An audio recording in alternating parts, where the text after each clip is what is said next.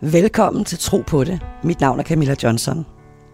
Min egen trosvandring er gået gennem dybe dale, med tider, hvor Gud på ingen måde føltes nærværende eller særlig fantastisk i mit liv. Hvordan kunne Gud være retfærdig og almægtig, når det hele til synlædende gik igennem helvedes mørke? De gæster, jeg taler med i Tro på det, har også oplevet trosmerter og troskriser. De har valgt vildt forskellige veje at gå med troen efter – jeg er nysgerrig på, hvordan vi reagerer i de her livskriser, og på, hvad der sker med vores billede og tro på Gud. I dag er min gæst Lotte Charlotte Gods Petersen, og vi sidder her i dit skønne, skønne drivhus ude i Dragør. Og Lotte, du er jo øh, uddannet misbrugskonsulent, du er mentor i kommunerne, du er hypnoterapeut, du arbejder med chok og traume, og du har rigtig mange titler, og så er du mor til to fantastiske børn, og er lige blevet mormor og farmor. Er det Nej, jeg, jeg er lige blevet farmor. Ja.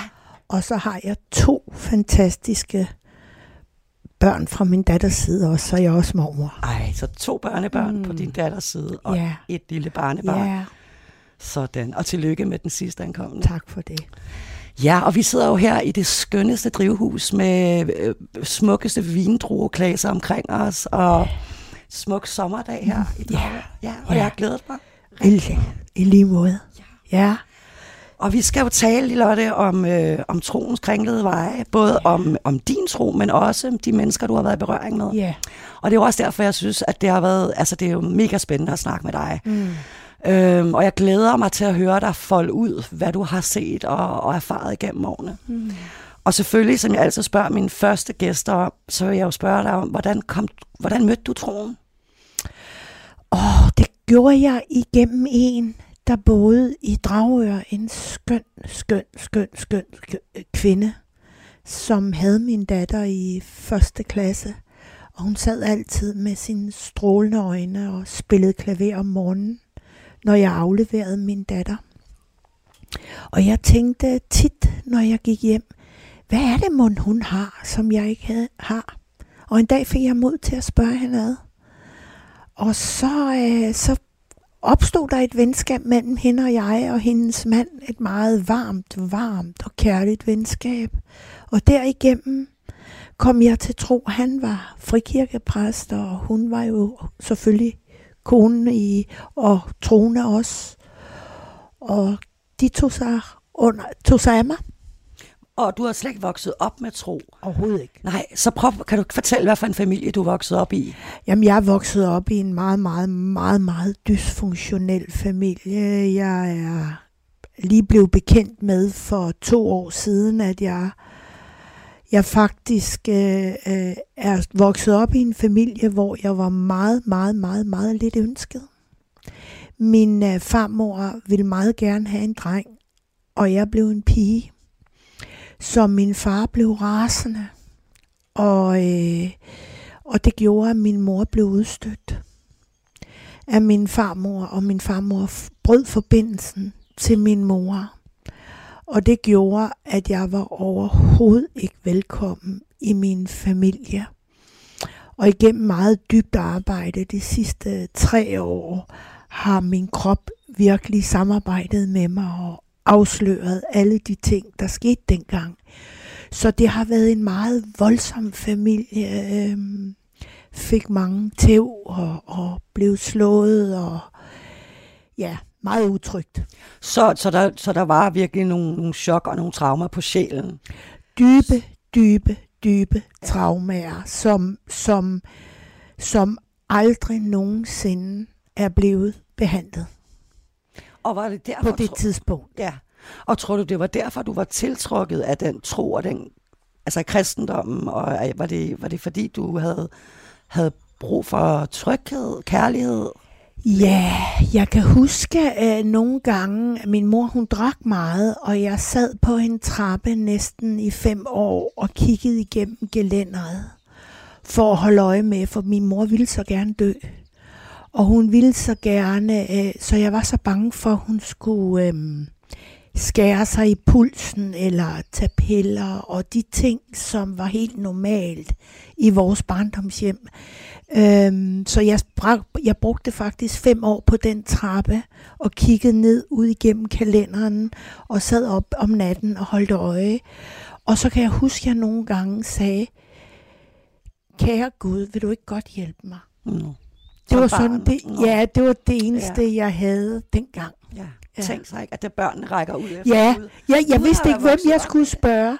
Jeg vidste ikke, hvem jeg skulle spørge. Og jeg kan bare huske, at jeg var så bange ja. hele tiden. Ikke? Ej. Ja.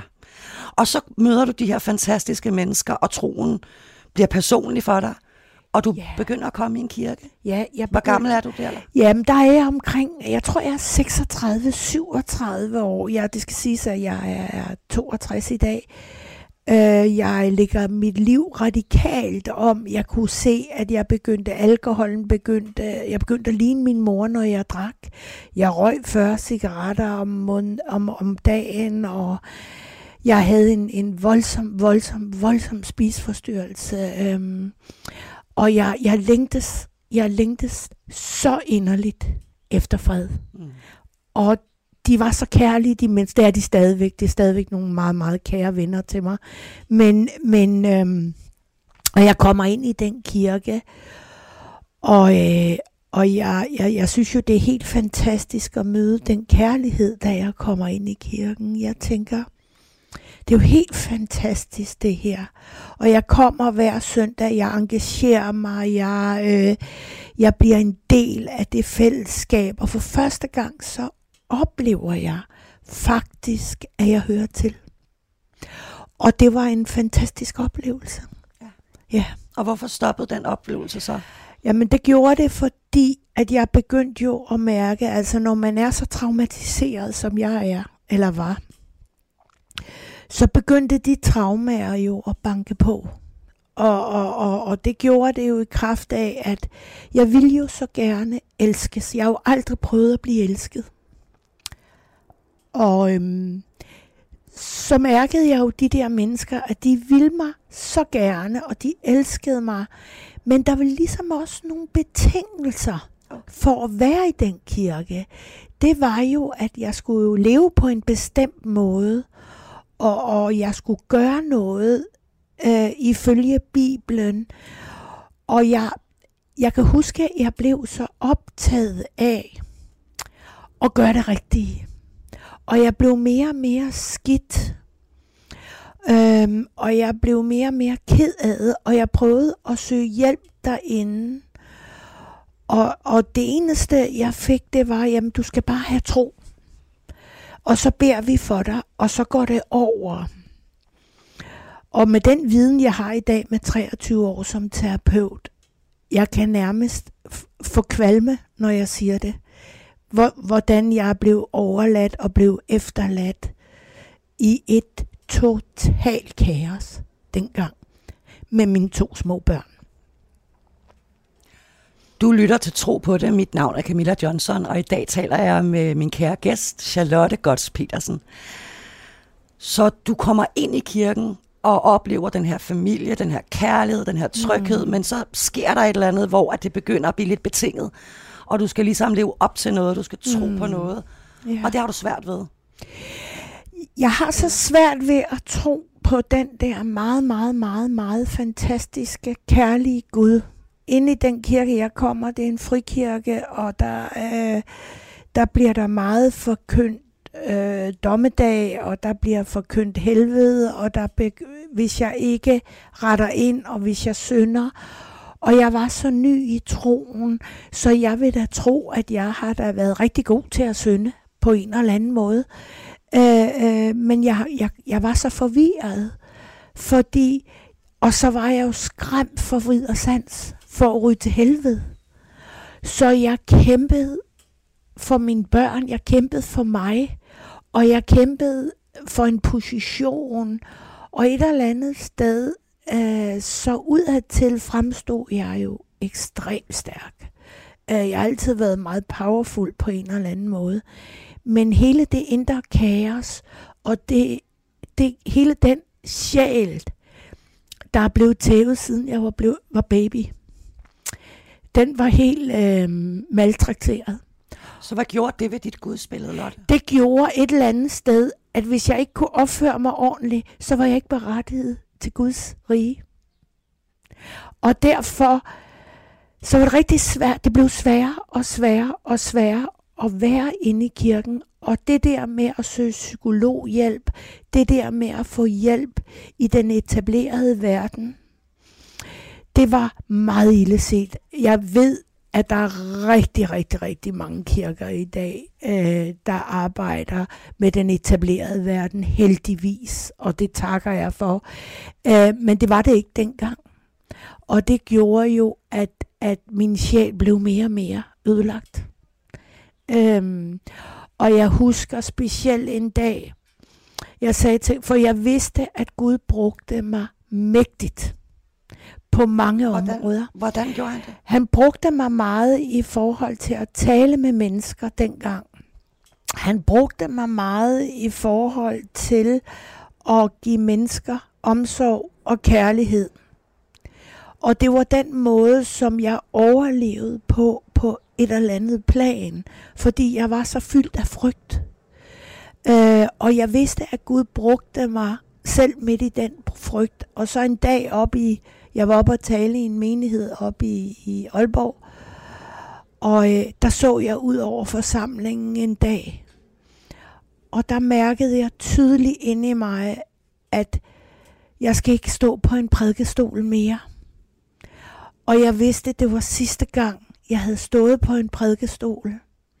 Og jeg kan huske, at pastoren sad nede på, på forreste række. Pastoren, det er præst. Præsten, Kalder ja, det ja, frikirken, ja. Præsten sad nede på forreste række og så, tog sig til hovedet. For jeg har formentlig sagt en masse sludder, det har jeg nok også. øh, men der vidste jeg, jeg så nede i forsamlingen, så så jeg alle de sårede sjæle, der sad. Og hvordan sjælene bare blødte. Og det eneste, de længtes efter, det var den her dybe, dybe fred og lægedom i deres sjæl. Og, og jeg, jeg er bare ked af at sige det, at på det tidspunkt, dengang, der fandtes der faktisk ikke en eneste frikirke med et anstændigt rehabiliteringsprogram. Så folk var efterladt alene, inklusiv mig selv og mine egne to små børn. Så det var både det, du selv stod med, Ja, din egen bagage, men ja, du går også ind og faktisk tager noget medansvar Ja, i forhold til de ja. andre, ja, som ved. ja. Og så, så valgte jeg faktisk at lukke ned for Gud i fem år. Hvordan var det? Jeg gik ud af kirken, kan jeg huske, og det var, det var fuldstændig som at blive revet i tusind stykker. Jeg mistede alt på et kvarter. Jeg mistede alle mine venner. Vil du tage os tilbage til den dag, det skete? Ja, jeg husker, at det, det var faktisk ikke en enkelt dag. Det var faktisk, det skete over et måned, tror jeg. Men da jeg tog, og jeg var også lidt tilbage og kom lidt, og kunne ikke rigtig finde ud af, hvad jeg skulle. Men, men den dag, hvor jeg tog beslutningen, det var også, da jeg begyndte at se, hvordan mine børn har reageret på den skole, de gik, kristen skole, de gik på. Øh, hvordan at jeg havde ladt min søn i stikken og være på skolen, og de var ikke i stand til at, at et eller andet sted at yde den hjælp til os. Og med også, og selvfølgelig også min datter. Øh, og så tog jeg beslutningen, at nu går jeg. Jeg, jeg vil simpelthen ikke mere. Hvor lang tid har du været i kirken der? Der havde jeg været i kirken i, jeg tror, jeg havde været der i 15 år. Ja. Øh, og havde venner derinde, og mennesker, jeg elskede, og stadigvæk elsker. Og der var få, få mennesker, som jeg stadigvæk havde kontakt med sidenhen. Men der tog jeg en beslutning, hvis jeg skal hjælpe mennesker, så skal jeg hjælpe dem i den mest 100% ubetinget kærlighed. Og, jeg, og Gud skulle ikke være med. For jeg havde ikke nogen erfaringer med, at det virkede. Så jeg, jeg, øh, jeg tog fem år, hvor jeg faktisk uddannede mig til alt alt det kirken var imod, uddannede jeg mig til. Jeg gjorde, jeg gik fuldstændig Var det der hypnose? Ja, ja, det hypnose. Det må Og man jo ikke. Jeg fik masser af mail, og hvordan kunne jeg finde på det? Og, ja, ja, det gjorde Så jeg. skrev de til dig? Ja, ja, og hvordan jeg kunne være så frafalden. Og jeg, jamen, jeg fik masser af mail, men der var bare noget inde i min sjæl, der stod fast. Og jeg vidste bare, der er ikke én eneste, der kommer til at kunne tale forbandelse ned over mit liv. Ja, det vil jeg ikke acceptere. Det er meget stærkt, du siger forbandelse. Ja. Og det, vil du prøve at forklare det? Jamen, det er jo det der med, at, at den tro, som jeg har i dag, der har, tror jeg jo på den mest kærlige og mest omsorgsfulde og mest hengivende Gud. Øh, og jeg tror på kærligheden. Øh, og det der med forbandelse, det er jo, når vi er, når mennesker har brug for at tale øh, øh, øh, forkerthed ned over andre mennesker. Ja. Og det oplevede jeg meget, da jeg gik ud af kirken. Øhm, og jeg kan huske, at jeg på et tidspunkt får et profeti op på en stor camp, hvor, hvor at, at ham, prædikanten fra USA, han siger, kig godt på den kvinde. Hun kommer til at være med til at bygge bro over nyt og gammel i kirkerne. Og jeg kan huske, jeg tænkte, da jeg stod op ved scenen, han har taget den forkerte op. Jeg, jeg tror ikke på det. Og jeg var helt rystet, og jeg tænkte, nej, jeg skal skynde mig hjem. Men da der så gik 15 år efter, der vidste jeg, at det var sandt, at Gud havde aldrig forladt mig. For Gud vækkede mig en nat. Og så siger han, vil du give mig en chance? Så siger jeg, det ved jeg ikke. Men jeg kunne ikke lige svare på stående fod. Men jeg kunne ikke komme udenom, at han havde talt til mig om natten. Og så hele dagen efter, så sagde jeg, Gud, jeg vil give dig den chance på én betingelse. Det er de mennesker, du sender på min vej. Det er mennesker, som er klar til at tage imod deres helbredelse. Og fra den dag af, der jeg arbejdet i 23 år med at hjælpe mennesker ud af, af dybe, dybe, dybe traumer, dybe kriser. Og så begyndte jeg jo at få nogen få nogle af de bør- af unge mennesker, som jeg så mine egne børn vokse op med i, øh, i skolerne, i deres kristenskole, og der var specielt en berørt mig voldsomt. Og det var en ung mand, jeg har kendt siden han var fem år. Han var så voksen, da han kom, 23 år gammel. Og han sagde, øh, Charlotte, jeg ved ikke, hvem jeg skal komme til. Ja, mit liv er ødelagt. Jeg er så fuld af skam. Så siger jeg, har du, har du lyst til at dele det med mig? Så sagde han, Charlotte, jeg bruger omkring 15.000 om måneden på prostitution. Og det er, fordi jeg har ingen jordisk chance for at gå ind i en ordentlig, kærlig relation. Jeg er så ødelagt indvendigt i forhold til at kunne knytte tætte bånd, for jeg aner ikke, hvem jeg er. Og der må jeg indrømme, der, der, der, der, faldt, der, der, der knev jeg en tår, fordi jeg så, hvilken helvede han skulle igennem. Og det er faktisk det, jeg har oplevet, når vi kommer under dommedagen, når vi kommer under den, øh, øh den trældom, der er i nogle frikirker. Jeg vil skynde mig at sige, det er langt fra alle. Jeg har en stor respekt for frikirkernes arbejde. Der er rigtig, rigtig mange, der gør et kærligt, jeg ved, Drejervej, øh, Kulturhuset på Drejervej har 12-trinsarbejdet. Øh, Og det skal vi nemlig også snakke ja. om. Lige præcis. Og, og øhm, Men han går simpelthen til prostitution, Tion. fordi han ikke har, han, han er simpelthen så knækket i sin... han, kan, han kan ikke finde tilbage, og han kan ikke fortælle nogen terapeuter om det, fordi at de forstår ikke den skam, der er forbundet med, med ham, og han mister faktisk, han har faktisk mistet hele sin identitet. Han har mistet sin vilje, han har mistet alt. Så, så mit primære arbejde, det var at få ham til at forstå, at da han startede hos prostitu- den prostituerede, så var det løsningen. Og nu er han kommet ned og mærke smerten, og han er kommet ned og mærke kaoset. Så jeg kunne komme ind om arbejdet med måske, var der en anden løsning? Og det blev et meget, meget interessant og meget frugtbart arbejde, vi havde. Øh, øh, så ja. Du lytter til Radio 4 og til programmet Tro på det. Jeg hedder Camilla Johnson, og øh, min gæst i dag det er Charlotte Goss Petersen. Lotte, den skam, du taler om der, den, den kender jeg jo både fra eget liv, men jo også fra mange mennesker, jeg selv har talt med. Mm. Og, og i det hele taget mennesker, der kommer ud af, kan man sige, den her meget nedtrykkende, undertrykkende, øh, hvad enten det er islam eller kristendom for den sags skyld, mm. men der, hvor der bliver prædiket det her meget fordømmende, mm. at, at man skal leve op til alle de her regler, og Gud han er nærmest umulig mm. at, at, at mm. please, ikke? så man bliver bange for Gud i virkeligheden. Mm. Ikke? Det genkender jeg jo rigtig meget. Øhm, og og det, det arbejde, du går ind og gør, når du går ind og arbejder mm. med den her skam, mm. kan du ikke prøve at sat nogle flere ord på det?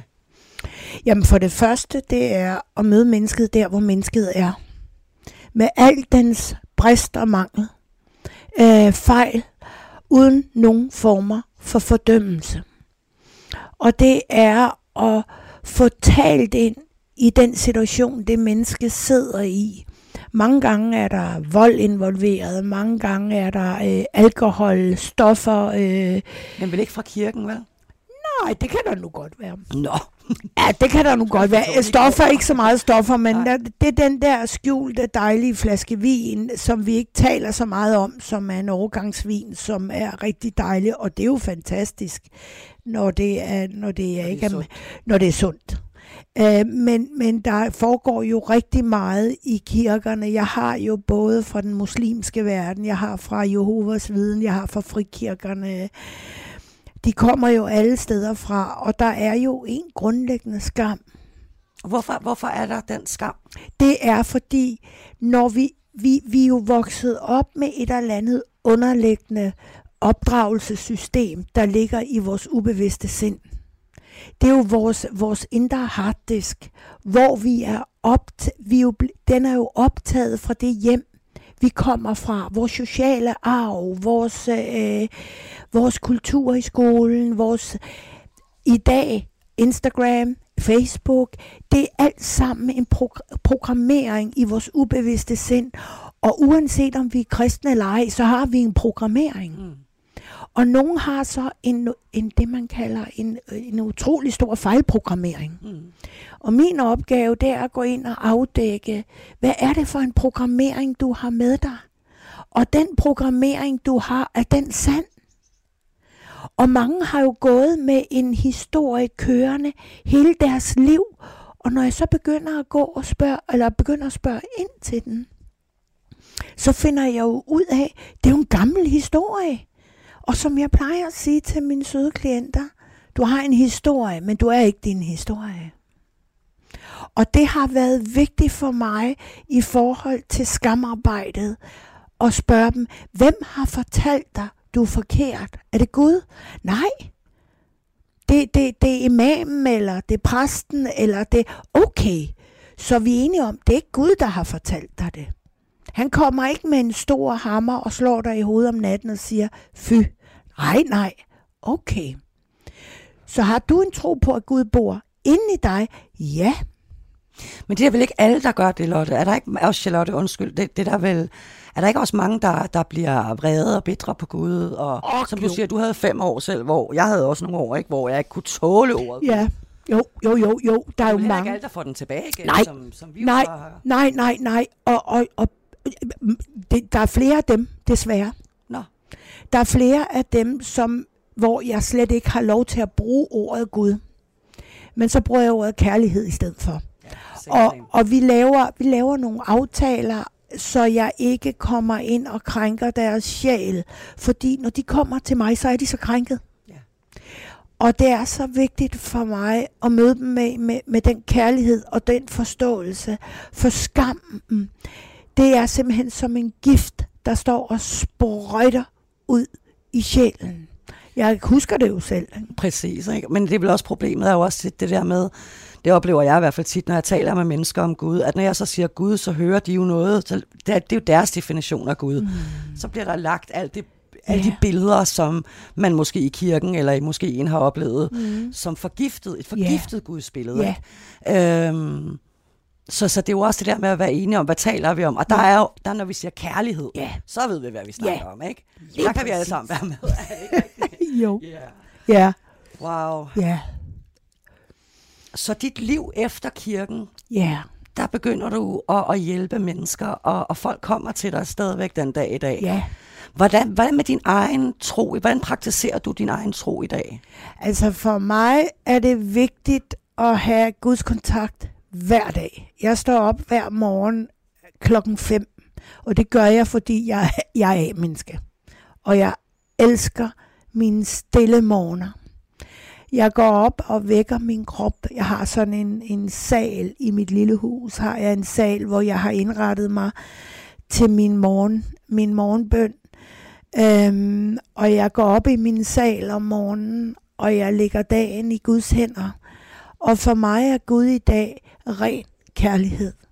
Jeg beder konsekvent for mine børn hver evig eneste morgen, og det gør jeg også for selvfølgelig for mine svigerbørn og børnebørn. Jeg beder for, at min familie må være beskyttet. Og så øh, går jeg en tur i skoven bagefter. For, fordi Gud og natur for mig, det hænger rigtig meget sammen. Og jeg, øh, jeg er dybt taknemmelig for, at jeg er så privilegeret i dag, at jeg bestemmer selv, hvordan jeg arbejder. Jeg bestemmer selv, hvordan min dag skal se ud. Og jeg en dag uden en kontakt med Gud, det er ikke eksisterende for mig i dag men det er ikke på en, en, en gennem radikal måde, men på en stille, kærlig måde, jeg har kontakt til Gud. Så du kommer ikke i en kirke i dag? Nej, det gør jeg ikke. Jeg elsker Det lyder meget afklaret. Ja, nej. nej.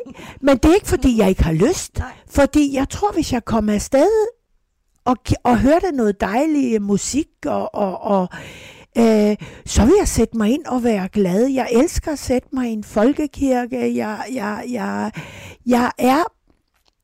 Jeg, jeg tror, jeg vil komme de steder, som kunne repræsentere et ordentligt rehabiliteringsprogram.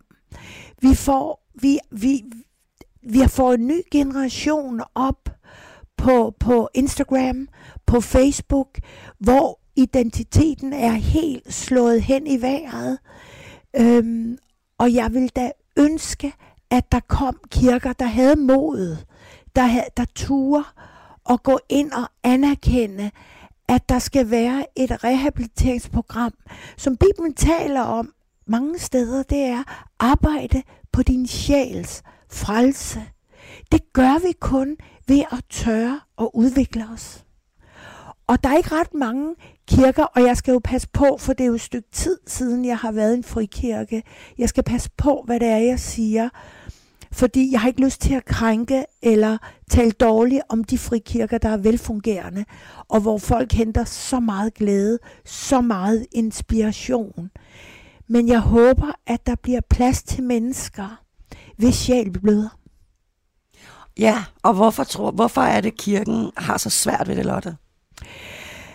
Jeg tror, jeg tror, det er noget at gøre med det mindre værd mange gange. Altså hvis, hvis det skulle komme en lille smule frem, at man ikke har tro nok. Hvis vi ikke tror stærkt nok, og hvis vi ikke er radikale nok, og hvis vi ikke står nok ved. Jeg, jeg har fået den der opfattelse i dag, og den står helt for min egen regning. Det er dem, der er aller, allermest radikale og har brug for at tale allermest død og helvede over mennesker. De har et kæmpe selvværdsproblem. Øhm, og det, det, det, det er jo selvfølgelig noget, der er gået op for mig i, min, i, i alle de år, hvor jeg har studeret. Øh, øh, men et kæmpe selvværdsproblem. Og øh, jeg tror, det er noget at gøre med ikke at vise sårbarhed. Det vil sige, fordi de så heller ikke kan vise sårbarhed, ja. så er der heller ikke plads til til medlemmernes sårbarhed. Nej, nej, nej. Fordi det er jo ligesom, hvis man tager en virksomhed, og du ser ledelsen, og, og, og, og og det, dine medarbejdere bliver jo som det, du sender ud. Så hvis du tør at åbne for den sårbarhed, åbne op for den, for den skønhed, der ligger i og, og hjælpe mennesker ud af trauma, ud af kaos, ud af dårlige ægteskaber. Mange dårlige ægteskaber, de bunder og grunder i fejlprogrammeringer, vi har med os fra vores, vores barndom af. Men jo også, som du siger før, at mange gange kan mennesker jo heller ikke leve op til det. Nej. Det var også min erfaring. Ikke? Altså, Mm. jeg skulle jo, jeg måtte ikke bande eller ryge Nej. eller Mm. noget som helst. Øh, og jeg var det mest øh, smadrede unge menneske. Ja. Så selvfølgelig kunne man ikke leve op til det. Nej, Og det tror jeg i virkeligheden, og det er jo interessant, du siger det, at det kan mange af lederne jo nok heller Nej. ikke. Og så er det jo de der dobbeltliv begynder. Mm. S- Og der vokser skammen jo også, er det ikke rigtigt? jo, masser af skam. Ja, Ja, ja masser af skam. og skyld. Og skyld. Ikke? Og så tror jeg det, og så kommer det element jo også ind over det, at hvis Gud så ser alt, mm. så bliver hans øjne også lige pludselig farlige. Ja, Ikke? Og, og man får dårlig samvittighed, og, ja, og skammen får. og skammen.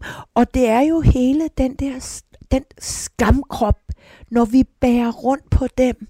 Da jeg fandt ud af, hvor traumatiseret jeg var for fem år siden. Øhm, jeg har, jeg har haft en, en rigtig god øh, forretning, og jeg har haft rigtig gode øh, øh, resultater. Men det ved jeg i dag, det har jeg kun haft, fordi Gud har arbejdet igennem mig. Fordi det har ikke været på grund af min egen kraft, fordi det kunne jeg da se, da jeg begyndte, da, da kroppen begyndte at kommunikere med mig, for kroppen holder regnskab. Kroppen husker. Og, øh, og alle de traumer, som jeg bar på, dem har jeg jo båret på hele mit liv. Men Gud bruger vel stadigvæk dine evner og gaver og talenter, og Hver dag. han, altså, det er vel ikke kun Gud, Nej, det er også dig. Nej, det er et det er samarbejde, er det ikke det? det er klart. Altså det, jeg har jo været nødt til at flytte mig fra, det er alle menneskers meninger og holdninger, og hvad man bør og gør. Og jeg har, har været total lonely rider i det her. Det har været en meget, meget, meget ensom vej, jeg har gået. Fordi da jeg dedikerede mig til at sige ja til Gud igen, der, der, der vidste jeg godt, at jeg skulle gå den her vej. Og jeg vidste godt, at der var kun Gud og mig. Og, øhm, og jeg lukkede ikke ret mange mennesker ind i mit liv. Og så studerede jeg, og studerede, og studerede, og studerede, og det gjorde jeg i 11 år. Hvad studerede du? Jamen, jeg studerede jo alle former for psyke og uh, trauma, og traum, altså uddannelser på chok og trauma, uddannelser på følelsesmæssige blokeringer, og alle mulige forskellige kommunikationsredskaber, og alt, alt det kirken frarådede mig. øh, og jeg tænkte, jeg skal have hele pakken. Jeg vil ikke ende som gammel, som bitter, med en bitter rod inde i mig af utilgivelighed, af jeg, jeg var igennem en stor proces med mine forældre, hvor jeg i dag kan sige med, med et rent hjerte, jeg elsker mine forældre. Øh, og det gør jeg, fordi de gav mig to vigtige ting. Den ene, det var at lære mig at være flittig, og min mor lærte mig at have humor. Og det var de to største gaver, jeg havde, og, og, og derfor kan jeg sige i dag, at Gud bruger mig lige så voldsomt i dag, som han gjorde for, for de der 25-26 år siden. Men det er bare på, en, på et helt andet, renere niveau.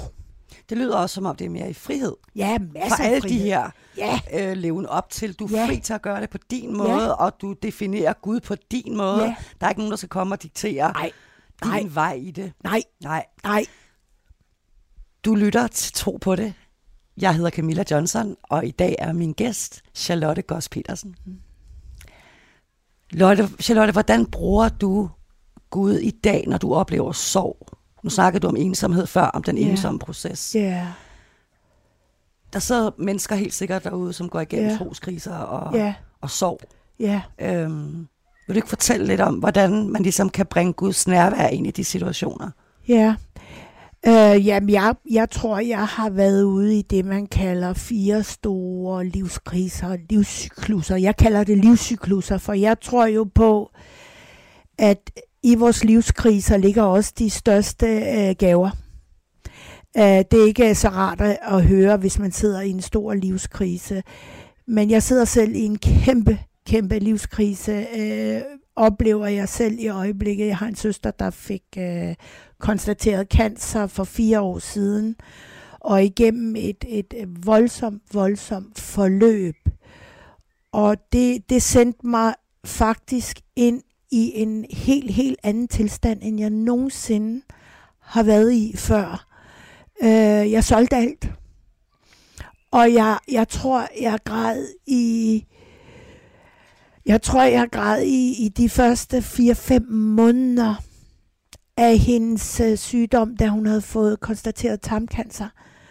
Og jeg var så alene.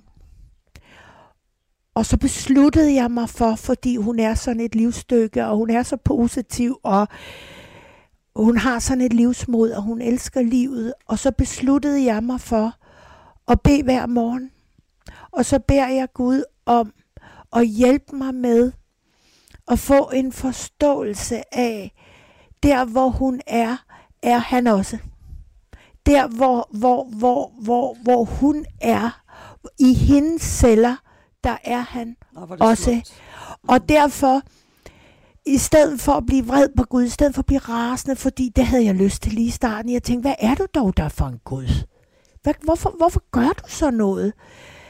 Men, men, men jeg, jeg valgte at sælge alt ind i byen og flytte tilbage til Dragør og være tæt på min søster. Og jeg, øh, og jeg går tur med hende hver evig eneste morgen, og nu kommer, nu kommer det, Gud har gjort for os. Jeg har aldrig kunne forstå, at der var sådan en stor forskel på mig og min søsters barndom. Og det er, fordi min søster var et ønskebarn. Og det var jeg ikke. Og igennem vores morgenture, når vi går tur med, vores, med, med min søsters hund, så har vi simpelthen helet hele barndommen igennem at tale om vores oplevelser, hvordan vi hver især oplevede, for, for min søster kan slet ikke forstå, at vi kommer fra samme hjem. Og hun kan slet ikke forstå, at jeg blev behandlet så grusomt. Men hun var ønskebarnet, og jeg blev den dreng, jeg ikke blev. Og igennem de ture har jeg mærket sådan et Guds nærvær, når vi har gået og vi har tur hele på de meget, meget, meget, meget sårbare emner, som jeg aldrig har talt om før. Det har jeg talt med hende om. Og det har gjort, at vi har kunne skraldgrine på nogle af de ture, så vi har været helt ødelagte, når vi er kommet hjem. Og så har der været en anden ting, det er, hun har aldrig nogensinde i tvivl om, jeg er der. Og det har været Guds måde at vise sin nænsomhed og sin kærlighed ind i den her, i den her nok, det har været så forfærdeligt for mig, fordi jeg er så knyttet til min søster. Og også den eneste, du har tilbage. Det er den eneste, jeg har altså, tilbage. Altså, ja, ud over mine egne børn, og min mm. søster har ingen børn. Så det slutter vi hende. Og derfor er det, derfor den beslutning, jeg har taget i mit hjerte, det er go with the flow. Gå, gå med tilliden. Gå med de helt fantastiske dage. Gå med de sjove dage, vi har, for dem har vi masser af. Og når de svære dage, hvor hun skal ind og have kemo, hvor hun skal opereres, og alt det, så er jeg i ekstra beredskab i forhold til bøn og i forhold til at være der for hende. Og det er smukt. Mm. Også det, som du siger med, at at selv, selv da du gav slip på Gud, har Gud aldrig givet slip på dig. Aldrig. Og selv at du er så bekymret for din søster, mm. så er Gud også nærværende yeah. der. Det er også yeah. den Gud, jeg tror på. Ja, yeah ja. Og det har været vigtigt for mig. For mig er Gud ikke øh, noget intellektuelt. For mig, for mig er Gud noget, der udspringes fra mit hjerte.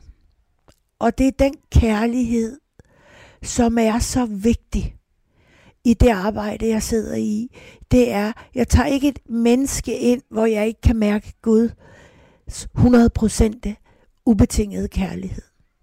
Det kan være et menneske, der skal ud og være færdig med at drikke færdig, eller ud og stjæle færdig, eller ud og gøre nogle ting, før de kommer til mig. De kommer først til mig, når de er klar til at tage imod Guds kærlighed. Før kommer de ikke. Og når du nu siger det, fordi du sagde, du lige ud og drikke færdig, mm. og øhm, jeg ved jo, du er stor, øh, har stor tillid, øh, og bruger også Minnesota og AA, ja. altså 12 ja. Kunne du ikke, øh, altså, kunne du ikke fortælle mig lidt også om det, øh, den her proces i forhold til kirkerne? Jo. Fordi der, der er det jo ikke så velkommen med det her AA, men du har jo faktisk oplevet både Gud i det og troen i det. Ja. Og set mange mennesker få hjælp. Ja, jeg kan, jeg kan huske det, og det er så 26 år siden, der vælger jeg at drikke for sidste gang, fordi at jeg lignede min mor fuldstændig. Og jeg ender på hospitalet den dag, og da jeg vågner om morgenen, så, og den Gud, jeg tror på, han er også humor, så siger han til mig, når du ikke kan finde ud af at dø ad, så skal du finde ud af at leve ad. Og fra den dag af, der stopper jeg fuldstændig med at drikke. Men jeg føler mig så alene. Så jeg, jeg, jeg drak en gang hver femte uge, og folk sagde, men du kan da ikke være alkoholiker, men det er ikke et spørgsmål om, hvor meget du drikker. Det er et spørgsmål om, hvad alkoholen gør ved dig, når du drikker. Så jeg kom ned i AA og fik det der fantastiske fællesskab. Og de snakkede om Gud, og AA udspringes jo fra Oxford-bevægelsen. Og, og, og, og, og det handler om en, en øh, øh, det handler jo om, om mennesker, der har fået en åbenbaring igennem Bibelen. Men på grund af, at der er så mange trosretninger, så taler man om højere magt dernede.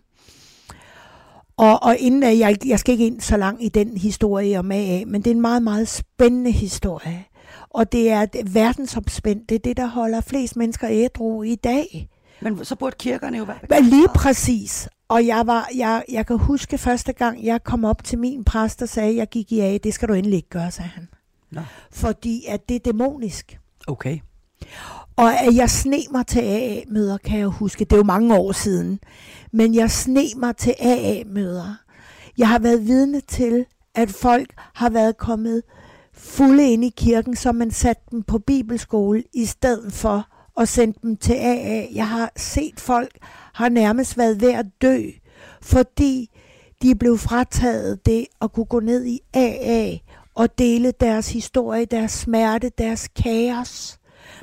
Og, og hvor at kirkerne har været, man, de, I skal bare tro. Bare have tro, fordi så kommer det helt af sig selv. Jamen, mennesker, der ender i AA, har også fuldstændig mistet troen på sig selv. Så hvordan skulle man lige pludselig få den tro? Og jeg blev så begejstret, kan jeg huske, da Drejervej, Drejervej, som Drejer Kulturhuset i København på Nørrebro. er den gamle pinsekirke. Den gamle pinsekirken. De starter et kæmpe 12 program. Øh, og det var den første kirke, der valgte at gøre det. Det er også derfor, jeg elsker folkekirkerne. Alle folkekirkerne har åbnet deres kirker for møder til AA og ACA, det er voksne børn af alkoholikere. Alanon, det er dem, der er gift med en alkoholiker.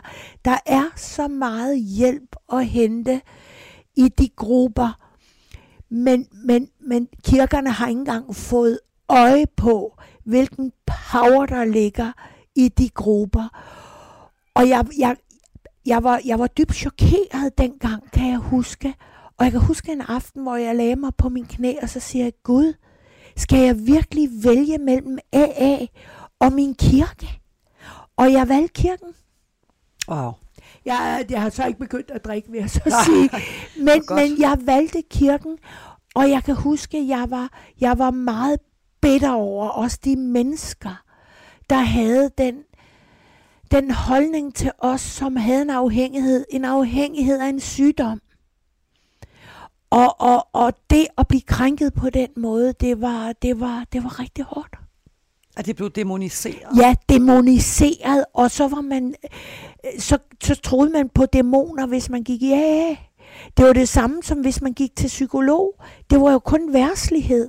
Det er jo det samme som, øh, som, øh, som, øh, som når jeg arbejder med de muslimske piger. Det er jo, hvor, hvor, hvor demoniseret hele deres livsstil er blevet gjort. Øh, og det er velfungerende, ordentlige piger med et, med et ordentligt liv set udefra, men ikke i forhold til islam. Så det, er, det var det samme, jeg oplevede, at blive øh, demoniseret. Øh, øh, og, og, og, og det har været øh, det har været meget smertefuldt. Så jeg, jeg støtter, jeg støtter øh, når mennesker kommer til mig, så er det vigtigt for mig, at jeg er en støttende, kærlig hånd, der hvor de er. Jeg ikke har en holdning til, hvad jeg de skal eller ikke. Nej, jeg har ikke nogen holdning om det er rigtigt eller forkert.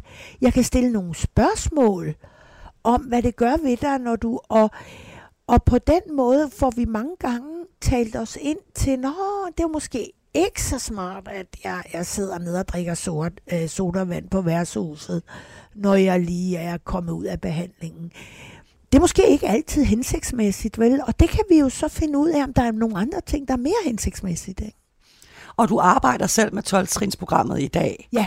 Og bruger det i dit arbejde. Ja. Men kan du sige, hvad er det allerbedste ved 12-trinsprogrammet? Det, Vi har ikke så lang tid nej, tilbage. Så du nej, det. det allerbedste ved 12-trinsprogrammet, det er, det, det tager mig ud af et gammelt adfærd og ind i et nyt. Og det er, at jeg får lagt alle de gamle mønstre, jeg gør op med alt det gamle.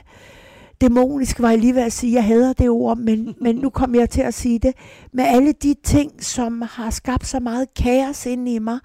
Og 12-trinsprogrammet, det giver mig en mulighed at lære at tage ansvar for mit eget liv. Jo mere destruktivt vi kommer fra, jo mere utilgivelighed vi har, jo mere lukket vores hjerter, jo mere, jo mere frygt åbner vi op for. Og jeg nægter at leve i frygt i dag. Jeg, jeg vil simpelthen ikke leve i frygt i dag. Og jo mere vi tør at åbne op til friheden, åbne op til den identitet, Gud har skabt os til at være, det gør også, at vores, den smukke kreativitet, som Gud har lagt i os, får lov at åbne sig. Og det er derfor, jeg stadigvæk arbejder med, med 12-trinsprogrammet, og jeg elsker det. Og jeg kommer til, og jeg hjælper også, jeg har også gratis 12-trinsgrupper, hvor jeg, hvor, hvor jeg arbejder øh, øh, med spisforstyrret. Øh, øh, og det er simpelthen noget at gøre med, at vi giver det tilbage. Vi fik det for intet, og vi giver det for intet. Og det er ordentligt købet gratis. Så man kan jo ikke forstå, at kirkerne ikke står på spring for Nej. at... Jeg kan, det er sådan, det er noget af det, der har været allermest uforstående for mig. At kirkerne ikke er begejstrede? At de ikke er begejstrede, de ikke har taget det ind, men ikke har lavet det. Altså i USA er det jo helt normalt. Altså der ligger jo alle 12 i kirkelokalerne, selv frikirkerne. Altså. Så når du talte om rehabilitering tidligere, så ville det egentlig være nok at bare implementere? Okay, ja. Ja, ja, fordi kirkerne er jo ikke psykologer, de er jo ikke psykiater, de er jo ikke, men problemet er, at, at jeg har desværre været vidne til, at man er blevet lidt selvbestaltet. Og det har været kaotisk at se, hvordan vi selv ordner lidt incest i familien. Øh, vi ordner, det, var det voldtægt? Nej, det kan man ikke rigtig sige. At i stedet for at lade myndighederne og lade myndighederne og lade det gå myndighedernes vej. Og lade det gå. Det jeg har haft jeg har simpelthen ringet til en kirke og sagt er I venlige at melde det til politiet? Nej nej for vi har snakket med moren. Det vil vi helst ikke. Det var omkring en, en mindre over eller en overgrebssag og jeg sagde jeg vil bede om at I får meldt det til politiet og de ville det ikke kirken. Og det endte med, at den dreng, han gik ind i de dybeste selvmordstanker, fordi at det var, det var ikke sandt. Fordi han blev stigmatiseret og dømt ja. på forhånd ja. indenfra. Ja, fordi kirken blev selvbestaltet. Ja, og det, er, det synes jeg har været voldsomt. Charlotte, det har været så spændende at tale med dig. Ja. Og øhm, her til sidst, så vil jeg spørge dig, mm. som jeg spørger alle mine gæster om, om mm. du har lyst til at læse en tekst, ja. som kunne betyde noget, som betyder noget for dig. Ja, det er den tekst. Øh, det er et af de vers, jeg fik der, da Gud kaldte på mig efter fem år ude af kirken. Jeg skal starte med at sige, at det er fra Bibelen. Det er fra Bibelen, ja.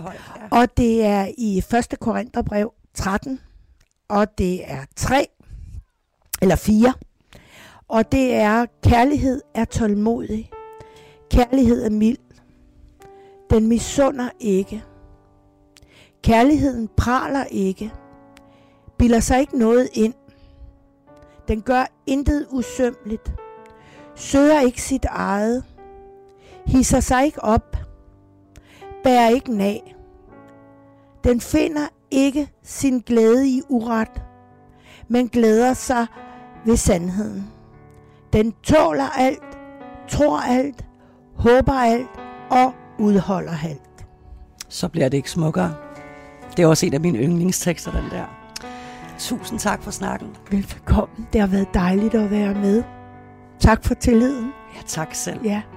Og øh, til jer derude, så vil jeg bare ønske jer en fortsat rigtig dejlig lørdag. Tak fordi I vil være sammen med os her til morgen. Og øh, vi er jo tilbage igen næste lørdag kl. 8, og vi er også at finde på podcast inde på Radio 4's hjemmeside.